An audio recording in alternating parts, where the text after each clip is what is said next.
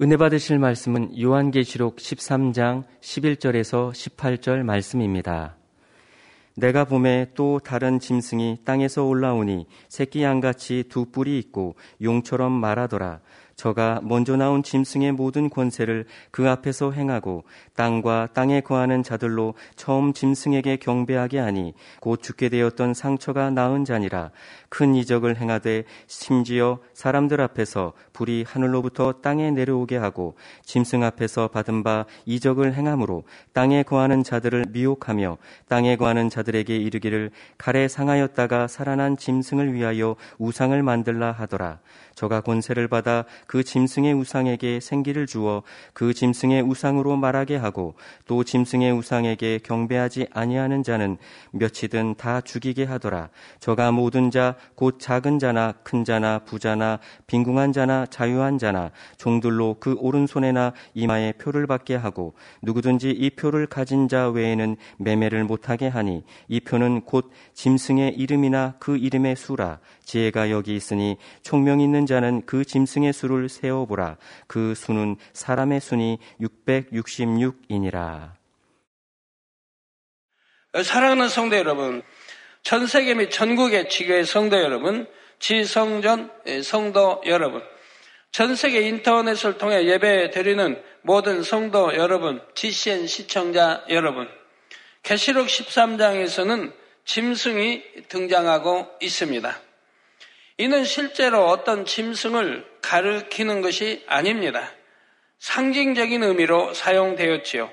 이 짐승은 7년 환란 중에 이 세상의 권세를 잡고 주관해가는 세력입니다. 하나님을 대적하는 세력으로서 결국 적그리스도의 세력이지요.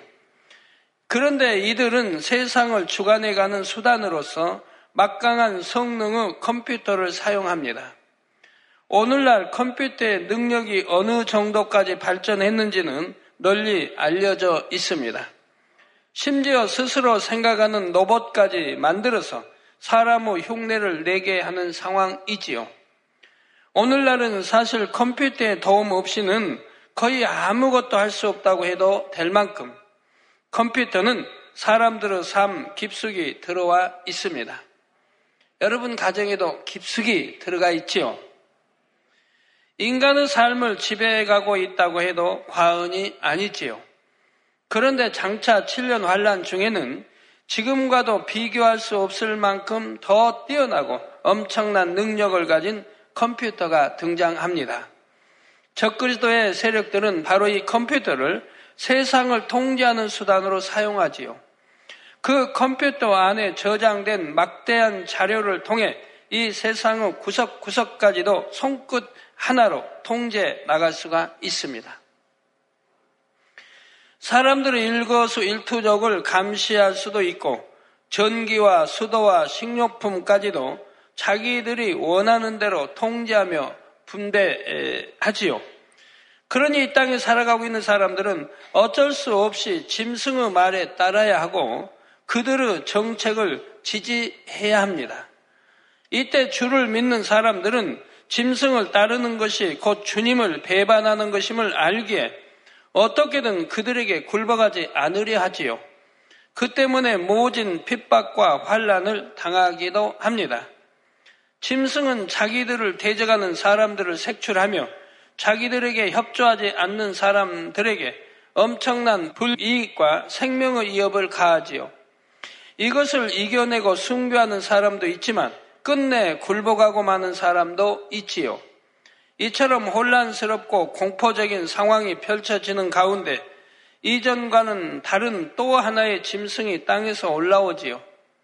본문 11절에 내가 봄에 또 다른 짐승이 땅에서 올라오니 새끼 양같이 두 뿔이 있고 용처럼 말하더라 했습니다. 앞서 말씀드린 대로 짐승은 세상을 주관해가는 세력으로서 하나님을 대적하는 세력입니다. 그런데 이들은 특정 종교 세력과 교묘히 연합하여 세상 사람들을 미혹하고 더 나아가 주를 믿는 사람들도 미혹하지요. 적그리스도의 세력이 권세를 잡기 위해서는 이처럼 돕는 세력이 있어야 하는 것입니다. 처음 적그리스도의 세력이 세상의 권세를 잡아가게 될 때는 사실 그들을 견제하는 세력들도 있습니다. 하루아침에 모든 권세를 다 잡는 것은 아니지요. 또한 내부적으로도 온전히 하나 되지 못하므로 권력을 놓고 서로 경쟁하는 상황도 생깁니다.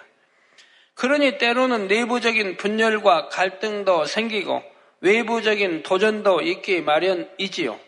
하지만 결과적으로는 짐승 곧 적그리스도의 세력이 정치, 경제, 군사 등 모든 분야에 있어서 점점 더 절대적인 위치를 차지해 갑니다.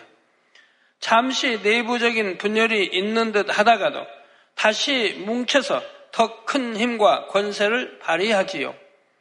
이런 상황들을 보면서 사람들은 적그리스도의 세력에게 동조하는 것이 자신들이 살 길이라 생각하게 됩니다. 그래서 결국 적그리스도의 세력과 하나 되려 하지요. 이런 분위기 가운데 등장하는 세력이 바로 또 다른 짐승입니다. 이는 먼저 나온 짐승을 돕는 또 하나의 세력으로서 적그리스도에게 적극적으로 협력해 나갑니다. 그래서 이전에는 짐승 혼자의 능력으로 하지 못하던 부분까지도 보충해 주지요. 예를 들면 전 세계를 통제하는 컴퓨터 시스템이 먼저 나온 짐승에 의해서도 가동되지만 나중에 나온 또 다른 짐승에 의해서도 가동됩니다. 그러면서 세상은 더 완벽하게 통제되며 적그리스도의 세력 안에 들어가는 것이지요. 그런데 이 또 다른 짐승은 새끼 양같이 두 뿔이 있고 용처럼 말한다 했습니다. 이는 그들이 겉으로 표방하는 것과 실제 속마음과는 다르다는 뜻입니다. 겉으로는 세계의 평화와 안정을 위해 자신들이 돕고자 나서는 것이라 하지만 실제로는 그들 역시 용, 즉 적그리스도의 세력이지요.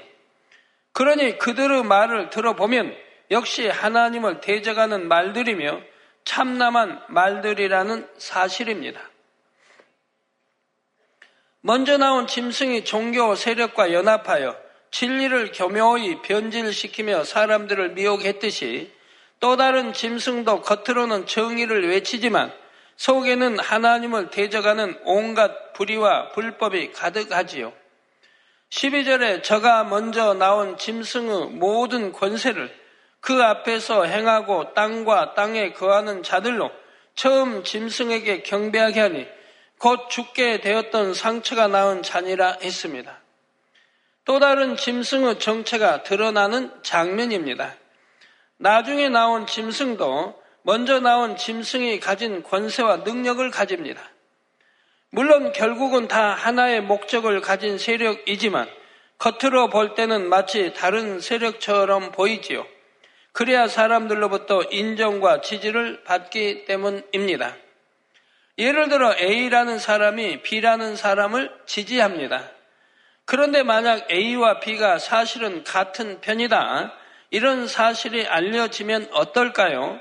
사람들은 결국 같은 편이니까 저러는 거지 하며 A와 B 둘 모두를 신뢰하지 못할 것입니다. 그런데 B와는 전혀 상관없어 보이는 A가 B를 적극 지지하고 나선다면 사람들은 그 말에 신뢰를 가지게 되지요. 더욱이 A라는 사람이 능력도 있고 그만큼 훌륭한 사람이라면 더 그럴 것이고요. 이와 마찬가지로 또 다른 짐승 역시 큰 힘과 능력을 가진 세력입니다. 그런 그들이 먼저 나온 짐승을 지지하며 적극 협력해 나가는 것이지요.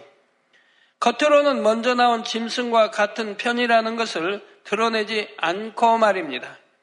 그러니 사람들은 그들의 말을 듣고 먼저 나온 짐승을 더 대단하게 생각하지요. 아, 정말로 먼저 나온 짐승이 하는 일들이 좋고 옳은 일인가 보다 생각하게 됩니다. 이러한 상황을 가리켜 나중 나온 짐승이 땅과 땅에 거하는 자들로 처음 짐승에게 경배하게 한다 말씀합니다. 이처럼 나중에 나온 또 다른 짐승은 먼저 나온 짐승을 즉 적그리스도의 세력을 적극 도와갑니다. 이렇게 하는 목적이 결국은 그것만이 자신들도 살 길이라 생각하기 때문이지요. 먼저 나온 짐승과 연합하여 하나 될 때만이 함께 절대적인 권세와 힘을 누리며 세상을 지배해 나갈 수가 있기 때문입니다. 그래야만 자신들에게도 유익이 돌아오는 것이고요. 이처럼 먼저 나온 짐승과 또 다른 짐승은 서로 간에 협력하며 더 큰 힘과 권세를 갖게 됩니다. 이제 사람들은 이 두 짐승에게 미혹되어 그들을 지지하고 심지어 사랑하게 되지요. 이 혼란스러운 세상에서 그들만이 자신들을 구해줄 수 있다 생각합니다. 그러니 이 두 짐승에게 조금이라도 어떤 문제가 생기면 함께 걱정하고 낙심하며 실망하지요. 그러다가 다시 문제가 해결되고 힘을 얻으면 사람들은 이전보다 더 그들을 따르고 지지합니다. 이런 모습은 7년 환란 후 막바지로 갈수록 더 심해지지요.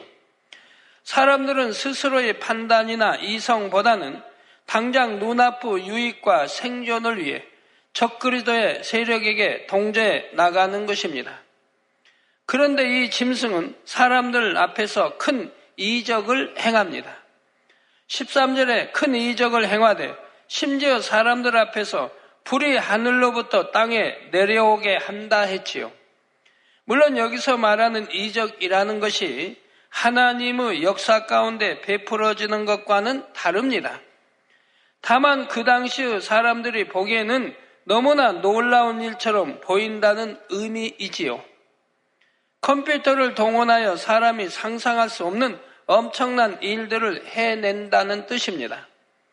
그런데 이 말씀에는 두 가지 서로 상반되는 의미가 담겨 있습니다.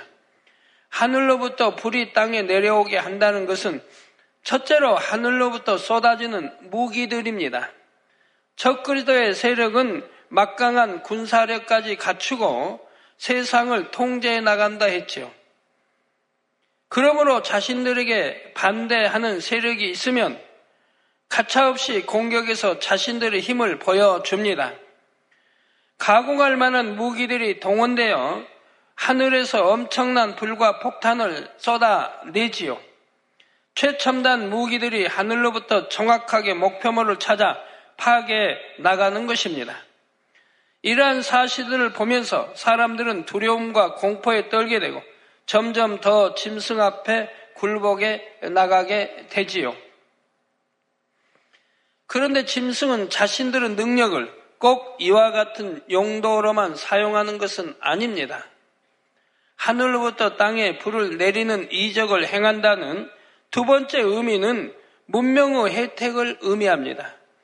적그리스도의 세력이 사람들로부터 지지를 얻게 되는 이유는 사람들의 삶에 유익을 주기 때문이라 했습니다.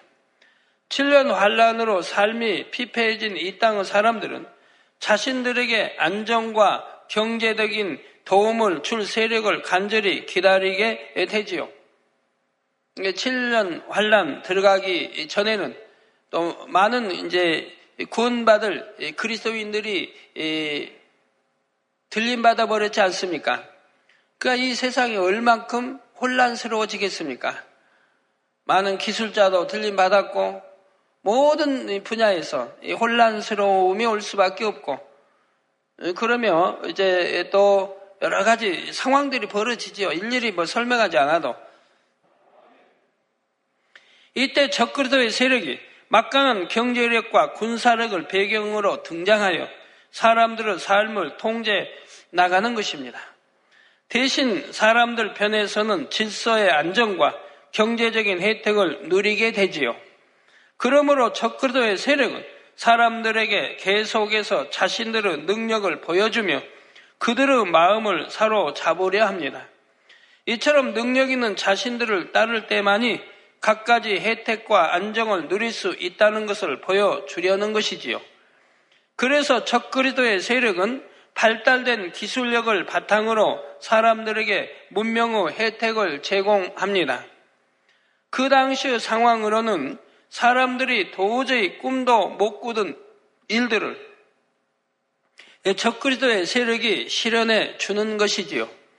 예를 들면 그때는 개인이 컴퓨터를 사용하는 것이 극히 불가능한 상황이 됩니다. 모든 것이 적그리스도의 수중에 들어가 있기 때문이기도 하지만 모든 것이 피폐해지는 상황에서 개개인이 그런 혜택을 누리기는 어렵지요. 그런데 적그리스도의 세력은 사람들로 하여금 다시금 예전처럼 컴퓨터를 사용할 수 있게 해줍니다. 이는 그때 상황으로서는 실로 엄청난 일이지요.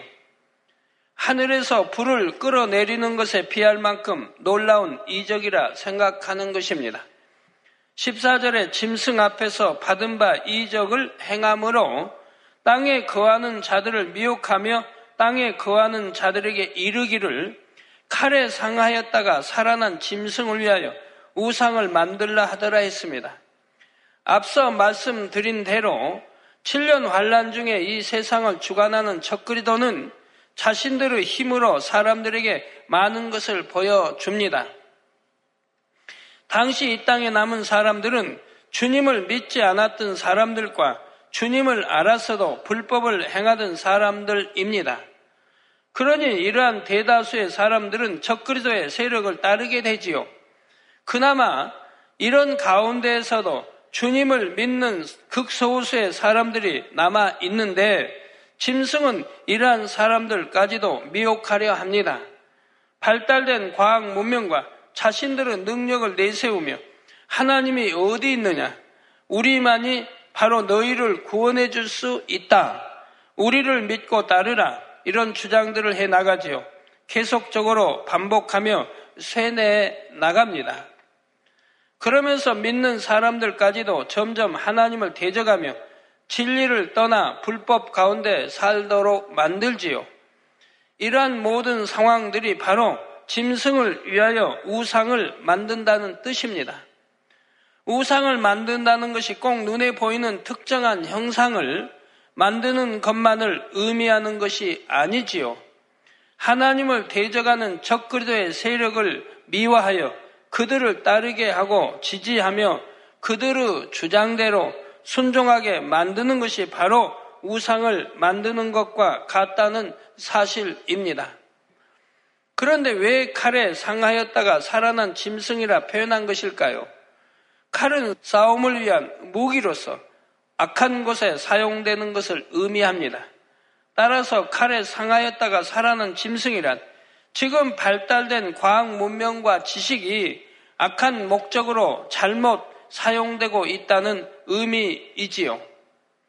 짐승은 자신이 가지고 있는 능력을 자신을 반대하는 사람들을 핍박하며 죽이는데 악한 목적으로 사용하고 있는 것입니다. 적그리도의 세력도 때로는 위기를 맞고 도전을 받는 상황들도 있습니다. 하지만 그럴 때마다 반대 세력들을 무참히 짓밟으며 다시 더 강한 세력으로 나오지요. 그러면서 적그리도는 더 큰 지지를 받게 되고 마침내는 사람들로부터 순종과 숭배를 받는 우상의 자리에 서게 됩니다. 이어지는 15절에 저가 곧 또 다른 짐승이 권세를 받아 그 짐승의 우상에게 생기를 주어 그 짐승의 우상으로 말하게 하고 또 짐승의 우상에게 경배하지 아니하는 자는 며칠든지 다 죽이게 하더라 말씀합니다. 우상의 본색이 드러나고 있지요. 사람들 앞에 우상처럼 서게 된 적그리도는 입버릇처럼 하는 말이 있습니다. 세계는 하나라는 것이지요. 이러한 표현을 내세우며 결속과 단합을 강조해 나갑니다. 그러면서 이처럼 하나 되기 위해 필요한 여러 가지 방법들을 제시해 나가지요. 그리고 이것은 말로만 끝나지 않습니다. 그들에게는 그만한 힘과 권세가 있지요. 바로 우상에게 생기를 주었다는 것이 이처럼 그들에게는 막강한 힘과 권세가 주어지게 된다는 의미입니다. 그런데 이런 가운데서도 적그리도의 주장에 반대하는 세력도 있습니다.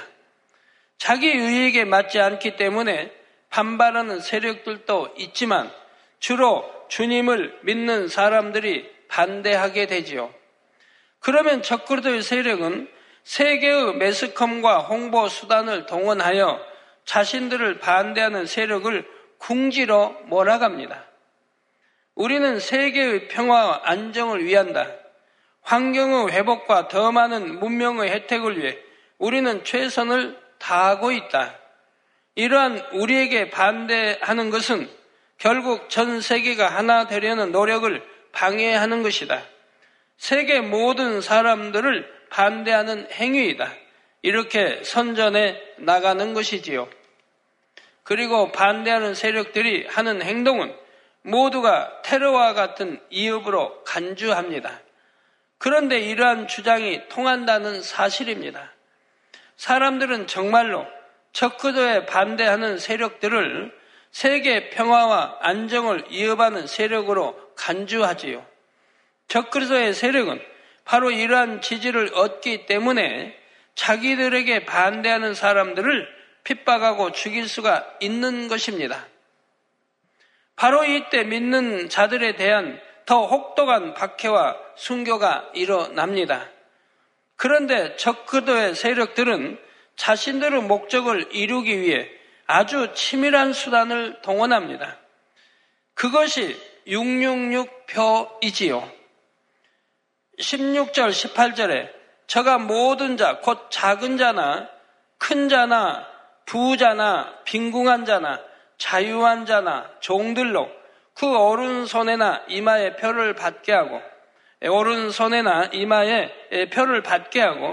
누구든지 이 표를 가진 자 외에는 매매를 못하게 하니 이 표는 곧 짐승의 이름이나 그 이름의 수라. 지혜가 여기 있으니 총명 있는 자는 그 짐승의 수를 세어보라. 그 수는 사람의 수니 666인이라 했습니다. 이 666, 즉 666표에 대해서는 기독교인이든 아니든 대다수 사람들이 아마 한 번 이상은 들어보았을 것입니다. 오늘날 이에 대한 논란도 많지요. 거리에서 미래에 다가올 이 666표의 사건에 대해 외치는 사람들도 있습니다. 그런데 이 666표는 이미 우리들의 삶 속 깊숙이까지 파고 들어와 있다는 사실입니다. 어느 날 갑자기 등장하는 것이 아니라 서서히 침투하여 나중에 사람들이 정신을 차렸을 때는 이미 그 영향력에서 벗어날 수 없을 만큼 깊숙이 빠져들어 있는 상황이 되는 것이지요. 본문에 보면 모든 자 곧 빈부와 치기의 고와 권세의 유무를 막론하고 모든 사람에게 표를 받게 한다 했습니다. 이 표는 짐승의 이름이나 그 이름의 수라 했고 666이라 했지요. 이 표를 받지 않는 사람은 우선 매매, 즉 사고 파는 것을 할 수가 없습니다. 대표적으로 매매를 언급한 것이지만 이 표를 받지 않으면 매매를 비롯하여 모든 경제활동과 사회활동까지도 제약을 받게 되지요. 여러분이 한번 상상력을 동원해서 한 달 동안만이라도 매매를 전혀 할 수 없다고 생각해 보십시오. 먹는 것, 입는 것을 비롯하여 심지어 몸을 씻는 것까지도 삶을 유지하기 위한 가장 기본적인 것을 포함하여 그 어떤 것도 할 수가 없을 것입니다. 교통수단도 이용할 수가 없고 세상 사람들이라면 아마도 병원이나 약국에 갈 수가 없지요. 어떠한 복지 혜택이나 문명의 혜택도 누릴 수 없고 그야말로 정상적인 삶이 불가능해집니다. 더구나 적그리스도 치하에서라면 이 표가 없이는 사람으로서 누릴 수 있는 최소한의 것도 누릴 수가 없습니다. 이 표가 있는 사람만이 적그리스도 치하의 시민으로 인정받지요. 그러니 표를 받지 않는 사람은 사회적인 삶 자체를 포기해야 합니다. 설령 나는 그 모든 것을 감수하고라도 그 표를 안 받겠다는 사람이 있다 해도 적그리스도가 그를 가만두는 것이 아니지요. 계속해서 표를 받도록 위협과 압박을 가하다가 그래도 말을 듣지 않으면 결국 체포하여 고문하고 죽이기까지 합니다. 그렇다면 과연 이 짐승의 표는 무엇일까요? 이에 대해서는 지금도 많은 논란이 있지만 가장 대표적으로 알려져 있는 것이 바로 이 표가 오늘날 거의 모든 상품에 찍혀 있는 바코드라는 의견입니다. 물론 이런 의견에 반대하여 본문에서 말씀하는 표라는 것이 단순히 상징적인 의미라고만 주장하는 사람도 있습니다. 실제로 어떤 표를 받는 것이 아니라 적그리도에게 동조한다는 자체가 이미 그 표를 받았다는 의미라는 말이지요. 그러나 여러분이 지금까지 들으신 7년 환란과 적그리도의 정권 장악 과정에 대해 떠올려 보면 이것이 단순히 상징적 의미만은 아님을 알 수가 있습니다. 이 표는 분명히 매매를 통제하는 수단이라 했고 이것은 실체를 가진 표가 될 수가 있지요. 그러면 참고로 먼저 바코드라는 것에 대해 잠깐 설명을 해드리겠습니다. 바코드라는 것은 줄무늬 형태의 표를 통해 어떤 정보를 저장하기 위한 수단입니다. 여러분이 상점에서 물건을 살 때 물건에 찍혀있는 이 바코드 부분을 계산대의 인식기계에 가져다 대면 삑 소리가 나면서 화면에 정보가 뜹니다. 이 바코드는 사람이 얼핏 보기엔 가느다란 줄무늬들을 나열해 놓은 것에 불과하죠. 자, 그러나 컴퓨터가 이것을 인식할 때는 다릅니다. 각각의 막대의 길이와 굵기에 따라 두 개씩의 줄이 짝을 이루며 하나의 숫자를 나타내게 되죠. 이 숫자의 조합을 통해 그 상품의 생산 및 가격 등에 대한 정보를 나타내게 됩니다. 그런데 이 바코드를 자세히 보면 다른 막대기보다 긴 세 쌍의 막대기가 있습니다. 바코드의 제일 앞과 또 중간, 제일 뒤에 있지요. 이는 컴퓨터가 바코드를 식별할 때 처음 시작점과 중간, 마지막을 표시하기 위한 것으로서 같은 모양의 막대기가 세 번 나옵니다. 그런데 이 같은 모양의 막대기가 나타내는 숫자가 바로 6입니다. 모든 바코드에는 이 6을 나타내는 막대기가 세 번씩 들어가지요. 그래서 이러한 사실을 근거로 사람들은 이 바코드를 666이라 부르는 것입니다. 성경에 나오는 666. 그러면 바코드를 개발하는 사람들이 바코드 식별의 기준이 되는 숫자를 왜 6으로 쓰게 되었을까요? 이는 기술상의 이유라고 합니다. 컴퓨터가 바코드 정보를 처리할 때 오류가 가장 적게 나오는 이상적인 숫자가 6이기 때문이라는 것이지요. 하지만 그 이유가 어떻든 간에 결과적으로는 바코드라는 시스템 자체에는 6이라는 숫자가 세 번 들어가게 됩니다. 이것을 성경에 기록된 내용과 전혀 상관없이 단순한 우연이라고만 할 수 있을까요? 여러분 한번 생각해 보세요. 우연일치가 이렇게 있을 수 있을까요? 그 성경이 계시록의 마지막 때 되어질 일에 기록해 놓은 것이 666인데 어떻게 우연의 일치로 이렇게 되어질 수 있습니까? 우리 하나님은 이미 모든 걸 만세 전에 아시고 또 성경에 이렇게 2000년 전에 기록하게 하셨다 이 말입니다. 오늘날은 이 바코드를 통해 세상에 유통되는 거의 모든 물건이 통제될 수가 있습니다. 어떤 물건이 어디로 가서 언제 팔리는지, 얼마나 잘 팔리는지, 재고는 얼마나 있는지 등 이런 것을 다 알 수가 있지요. 상품이 판독기를 지나가게 되면 순식간에 그 상품의 정보가 읽혀지고 컴퓨터에 입력되는 것입니다. 백화점이나 유통업에 근무하시는 분들은 제 말이 잘 이해될 것입니다. 이것을 일명 POS, 포스 시스템이라고 하지요. 성도 여러분, 이렇게 바코드가 널리 사용되고 그 편리성이 인식되면서 사람들은 한 가지 가능성을 생각하게 됩니다. 사람의 몸에 바코드를 새겨 넣을 수 있다면 얼마나 편리할까 하는 것이지요. 바코드 안에 그 사람에 대한 신상 정보를 비롯하여 갖가지 정보를 넣어서 신체 일부분에 바코드를 새겨 넣는다는 말입니다. 그러면 어떤 물건을 사거나 어디를 갈 때도 또한 은행 거래를 비롯한 경제 활동을 할 때도 신분증이나 카드, 통장, 현금 등을 가지고 다닐 필요가 없게 되죠. 이 바코드를 사용하게 되면 여러분들 이 신분증이 필요 없는 거, 분실할 수 있는 이 신분증이 필요 없고 카드가 필요 없고 통장이 필요 없고 현금 등이 필요가 없다 이 말입니다. 판독기에 바코드가 찍힌 부분만 갖다 대면 자동으로 다 처리가 되는 것입니다. 사람들이 이런 편리한 시스템을 실용화하기 위해 계속해서 연구를 해왔습니다. 그리고 마침내는 이 바코드보다 더욱 발전된 형태의 새로운 모델이 나왔지요. 그것은 바로 인체 속에 아예 넣을 수 있는 칩과 같은 형태의 것입니다. 예를 들면 길이가 1cm도 안 되는 가느다란 캡슐 형태의 것이 있습니다. 이것을 주사기로 사람의 몸에 넣을 수가 있지요. 이 작은 칩 안에는 정보 기억 장치와 안테나, 전지 등의 여러 장치가 있습니다. 정보 기억 장치라는 것은 그 사람에 대한 정보를 담고 있는 것이죠. 오늘날 이제 과학이 얼마나 발달된지 저런 칩 안에도 여러분 모든 신상 정보를 다 집어 넣을 수가 있는 거예요. 어딘 칩 하나에도 성경 전체 그에도 수많은 책의 정보를 담을 수 있다고 하지 않습니까?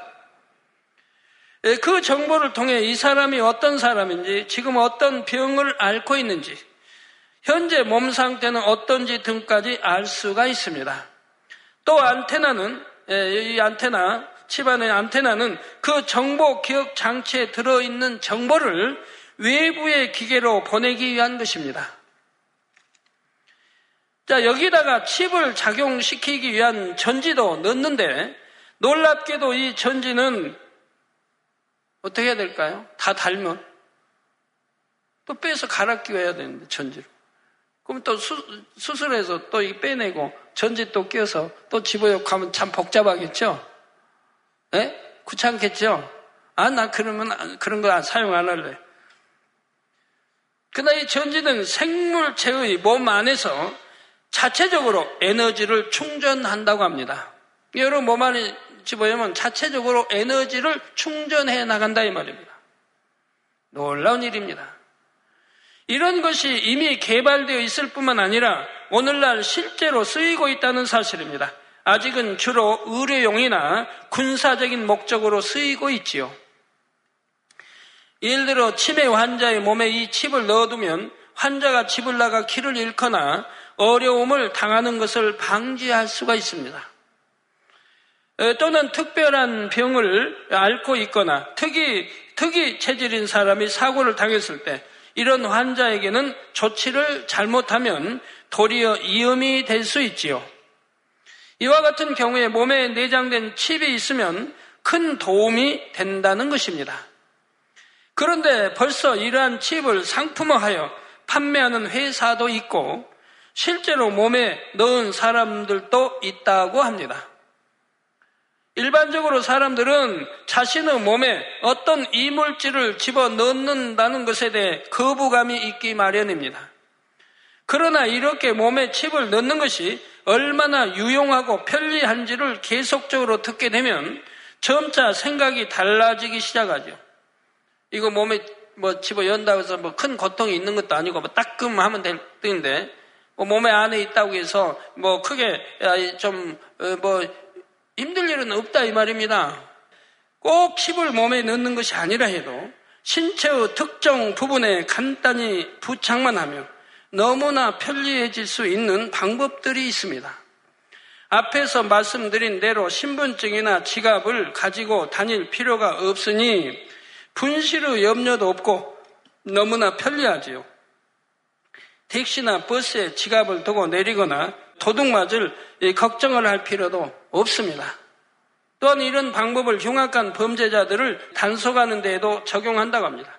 납치범, 어린아이 납치범들이든 늘 경계해야 할 필요가 있는 강력 범죄 경력자들에게 이런 칩과 같은 장치를 적용해서 일일이 그들의 소재를 파악한다는 것이죠. 바로 이런 유용성들을 들면서 칩이나 바코드를 인체에 장착하는 것을 적극적으로 주장하는 사람들이 나옵니다. 그리고 갈수록 이런 주장이 설득력을 얻고 있지요. 여기에다가 요즘 사람들은 자신의 건강이나 안위를 최우선으로 생각하는 경향이 점점 더해가고 있습니다. 자, 이런 사람들에게 몸에 칩을 넣었을 때 얻게 될 유익이나 편리성을 계속 강조하면 귀가 솔깃해질 수밖에 없지요.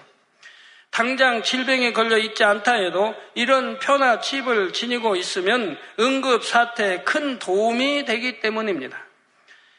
집안에 들어있는 정보를 통해 병원에서 검사하는 시간이나 오진의 가능성을 줄이고 즉각적인 치료를 할 수 있을 테니까요. 이런 식으로 좋은 점들을 계속 듣다 보면 사람들은 거부감을 조금씩 떨쳐버리게 됩니다. 더욱이 장차 적그리도가 지배하는 7년 환란 중에는 이런 유익함은 둘째치고라도 이 표를 받지 않으면 생활 자체가 안 되지요. 그러니 사람들은 결국 대부분이 이 표를 받게 되는 것입니다.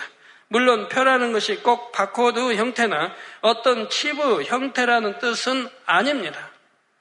다른 어떤 새로운 형태의 것이 나올 수도 있고 더 획기적인 방법이 나올 수도 있지요. 그러나 형태와 방식은 어찌 되었든 그 근본은 결국 666 짐승의 표라는 사실입니다. 성도 여러분, 그런데 이 666 짐승의 표가 바코드의 형태든 칩의 형태든 실제로 사람들의 삶에 적용된다고 생각해 보십시오. 부정적인 면을 생각해 보면 참으로 아찔합니다.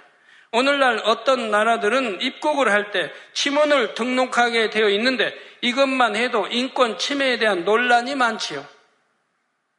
그런데 666 짐승의 표가 사람에게 적용되면 개개인 한 사람 한 사람이 모두 24시간 철저히 감시, 통제된다는 사실입니다. 지난 시간에도 계속 말씀드렸듯이 적그리도 세력은 거대한 컴퓨터에 저장된 개인의 모든 정보와 각 사람의 몸에 부착된 장치를 통해 물샐 틈 없이 사람들을 감시하고 통제하지요. 어디서 무엇을 타고 어디로 갔는지, 무엇을 샀고 무엇을 먹었고 하루 24시간 무엇을 하며 지냈는지 등이 낱낱이 통제되는 것입니다. 이런 가능성을 사람들도 알기 때문에 이 칩을 모든 사람에게 주입한다는 것이 아직까지는 결코 쉬운 일이 아닙니다. 그러나 7년 환란, 특히 후 3년 반이 되면 표를 받는 것에 예외가 있을 수가 없지요.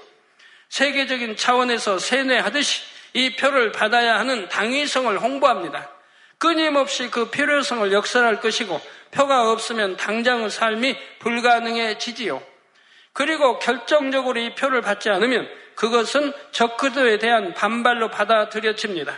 왜냐하면 이 666 짐승의 표는 적그리도의 세력을 상징하는 것이기 때문이지요. 이 표를 받는 것은 짐승, 즉 적그리도의 세력에게 동조한다는 의미이고, 이 표를 받지 않는 것은 적그리도의 세력에게 반대한다는 의미가 됩니다. 적그리도의 세력 하에서는 이 표를 받지 않으면 국민이나 시민으로서 어떠한 권리도 주장할 수가 없습니다. 어떤 위험으로부터도 보호받을 수 없고 인간으로서 최소한의 것조차 보장받을 수가 없지요. 그러니 그때가 되면 대부분이 순순히 표를 받아들이게 되는 것입니다. 성도 여러분, 그렇지만 제가 지금까지 설명한 내용을 잘못 이해해서는 안 됩니다. 성경에 나오는 짐승의 표가 꼭 현재 쓰이고 있는 바코드나 생체 칩이라는 말은 아니지요. 또한 지금도 바코드가 찍힌 물건을 사용하거나 거래하면 안 된다는 의미가 결코 아닙니다. 오늘날의 과학과 기술이 이 정도로 발달되었는데 앞으로는 얼마나 더 발전되겠습니까? 그런 가운데 멀지 않은 장래에 모든 사람들의 삶과 심지어 생각까지도 통제할 수 있는 수단이 나올 수가 있지요. 장차 7년 환란 때 바로 그러한 수단이 적그리스도에 의해 사용된다는 말입니다. 전 세계를 통합하여 감시하고 통제하기 위해 적그리스도의 세력이 사람들에게 강요하게 될 바로 그 표를 받아서는 안 된다는 것이지요. 그리고 이것은 그 당시 이 땅에 남아있을 사람들을 위해 주시는 말씀입니다. 휴거되어 올라갈 사람에게는 전혀 상관이 없지요. 휴거되어 올라갈 거니까. 다만 이런 말씀들을 통해 마지막이 얼마나 가까웠고 성경 말씀이 얼마나 정확히 성취되는지를 여러분이 깨달아 보시라는 말입니다. 그러면 왜 이 표를 받는 것이 사망이요 하나님을 대적하는 것일까요? 앞서 말씀드린 대로 짐승의 표는 곧 적그리스도를 상징합니다. 이 표를 받는 것은 적그리스도에 동조한다는 의미이며 이것이 곧 하나님을 대적하는 것이 되지요. 적그리스도의 목적은 사람들로 하여금 하나님을 대적하며 주님을 부인하게 만드는 것입니다. 따라서 이러한 적그리스도에게 동조하는 것이 결국 하나님을 대적하는 것이 된다는 사실입니다. 7년 환란 때 이 땅에 남은 사람들 중에는 짐승의 표를 받는 것이 무엇을 의미하는지 아는 사람들이 있습니다. 그들 중에는 적그리스도의 음모에 대항하여 세상을 향해 외치는 사람들도 있지요. 또한 휴거되기 전에도 수많은 사람들이 앞으로 일어날 이 일에 대해 경고의 메시지를 남깁니다. 저도 경고의 메시지를 지금 남기고 있지 않습니까? 이걸 앞으로도 계속 그럴 것이고. 그러나 이 땅에 남은 사람들 중에 상당수는 이미 짐승의 표에 대해 들어 알고 있지요. 그럼에도 짐승의 표를 받는 것입니다. 적그리스도의 미혹에 넘어간 것이기도 하지만 결국은 자신들의 유익과 편의를 위해 그것을 받아들이는 것이지요. 또한 끝까지 표를 받지 않으려던 사람도 생명의 위협과 끔찍한 고문 앞에 결국 표를 받습니다. 이렇게 이 표를 받는다는 것은 하나님을 대적하는 세력인 적그리스도에 연합하고 그들을 따르겠다는 의미가 되지요. 그에 대한 결과는 이미 성경에 다 기록되어 있습니다. 이제 다음 시간부터는 14장으로 들어갑니다. 결론을 말씀드립니다. 사랑하는 성도 여러분, 불과 몇십 년 전까지만 해도 일반 사람들은 상상조차 못하던 일들이 지금 현실에서 실현되고 있습니다. 그런데 성경적으로 비춰보면 이것이 곧 무엇을 의미하는 것이겠습니까? 유럽연합 움직임, 세계 정세 흐름, 세계적인 재난과 재앙 등 그리고 성경 말씀의 성취 등 이 모든 것이 의미하는 것은 바로 주님 오실 날이 가까웠다는 징조입니다. 이러한 세대를 살고 있는 여러분은 더욱 깨어 신부단장에 나가시기를 바랍니다. 또한 우리에게 주어진 사명도 신속히 이루어 나가야 할 것입니다. 그래서 영광의 그날에 당당히 설 수 있는 여러분 모두가 되시기를 주님의 이름으로 축원합니다. 들으신 말씀을 생각하시면서 기도하시겠습니다. 할렐루야. 사랑의 주 아버지 하나님, 오늘은 요한계시록 강의 말씀을 들었습니다. 7년 환란 중에 벌어질 모든 일들을 들음으로 우리는 다시금 마음을 모아 주님을 맞이할 수 있도록 깨어있어 신부단장을 잘하는 복된 성도님들이 다 되게 해주시옵소서. 주님께서 오실 날이 가까워지고 있는 이때에 신속히 성결되고 맡은 바 사명을 잘 감당하여 영광의 그날에 당당히 설 수 있는 우리 모두 되게 해주시옵소서. 감사드리며 우리 주 예수 그리스도의 이름으로 기도하옵나이다. 아멘. 당회장님의 환자를 위한 기도를 받겠습니다. 아픈 곳이나 연약한 곳 위에 손을 얹고 기도받으시고, 아프지 않은 분들은 가슴에 손을 얹고 마음의 소원을 위해 믿음으로 기도받으시기 바랍니다. 할렐루야. 전능하신 사랑의 아버지 하나님, 이 시간 기도받는 모든 성도님들 위해 안수하여 주옵소서. GCN과 인터넷과 화상을 통해 기도받는 지교회와 지성전 그리고 전세계 하나님의 자녀들 위에도 시공간을 초월하여 역사하여 주시기를 원합니다. 믿어지는 믿음을 주시고 부정적인 생각과 의심의 세력을 물리쳐 주옵시며 모든 시험 환란도 물리쳐 주옵소서. 머리부터 발끝까지 오장육부 뼈 마디마디 온몸의 신경 조직 세포 등 아픈 곳마다 성령의 불로 태우시고 근본의 빛으로 역사하여 주옵소서. 예수 그리스도의 이름으로 명하노니 원수마귀 사단 모든 질병 균 연약함아 물러가라. 빛이 여임하라. 모든 불치 난치병도 성령의 불로 태워 깨끗하게 역사하여 주옵소서. 말라리아를 비롯한 모든 풍토병도 물리쳐 주옵소서. 감기, 기침, 열, 몸살, 독감 등 각종 유행성 질병도 다 물러가라. 어떠한 유행성 질병 균도 틈타지 않게 지켜 주옵소서. 위암, 폐암, 간암, 유방암, 자궁암, 대장암, 피부암 등 각종 암과 에이즈, 백혈병, 뇌졸중, 고혈압, 저혈압, 심장병, 폐병, 위장병, 당뇨, 부인병, 피부병, 갑상선 질환과 모든 염증도 깨끗게 하여 주옵소서. 소아마비, 중풍, 관절염, 디스크도 온전히 하여 주옵소서. 요통, 두통, 신경통을 비롯한 모든 통증은 사라질지어다. 간질, 자폐증, 우울증, 조울증, 노이로제 등 모든 정신질환도 물러가라. 모든 마비된 것도 풀어지고 일어나 걷고 뛸지어다. 눈도 잘 보이게 하옵시고 귀도 잘 들리게 하여 주옵소서. 소경은 눈을 뜨고 기머거리는 들으며 벙어리는 말할지어다. 각종 사고 후유증도 깨끗게 하시고 부러진 뼈도 붙여 주옵소서. 화상 입은 것도 온전케 하옵소서. 화기야 물러가라. 열도 물러가라. 아버지 흉터도 나지 않게 역사해 주시기를 원합니다. 마약을 비롯하여 각종 약물과 독극물 중독도 깨끗함을 입을지어다. 죽은 신경과 세포가 살아나며 죽은 자도 살아나게 하여 주옵소서. 잉태의 축복도 주시기를 원합니다. 잉태 축복을 받으라. 예수 그리스도의 이름으로 명하느니 원수마귀 사단아 하늘 공중 곳에 잡은 악의 영들아 물러가라. 그의 사자들도 물러갈지니라. 이 땅의 악한 영, 더러운 영, 거짓되고 간사한 영, 이간질하고 미혹하는 모든 어둠들은 물러가라. 모든 흉악의 결박을 풀고 어둠아 물러가라. 빛이 여임하라. 아버지 하나님, 부르짖어 기도할 수 있는 능력을 주시고 죄를 버리고 성결될 수 있는 능력을 주옵소서. 영혼이 잘됨같이 범사에 잘되게 하시고 가정의 복음화도 이루어 주시길 원합니다.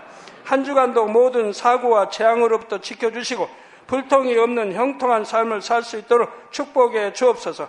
성령의 불담으로 천군 천사와 주님의 불꽃 같은 눈동자로 모든 하나님의 자녀들과 가정, 일터, 사업터를 지켜주시기를 원합니다. 학생들에게 지와 명철을 더하시고 공부도 할 수 있는 뜨거운 마음과 열정도 더하여 주옵소서. 마음과 생각을 세상에 빼앗기지 않도록 지키시고 하나님을 뜨겁게 사랑하는 학생들로 축복하여 주옵소서. 하나님의 자녀들이 먹으나 마시나 입으나 무엇을 하든지 하나님 앞에 영광 돌리는 삶이 되게 축복하여 주시기를 원합니다. 나는 하나님을 만났노라, 체험했노라, 응답받았노라, 축복받았노라, 간증하는 입술이 되게 역사하여 주옵소서. 아버지 하나님 감사합니다. 홀로 영광 받으옵소서. 우리 주 예수 그리스도의 이름으로 기도하옵나이다. 아멘.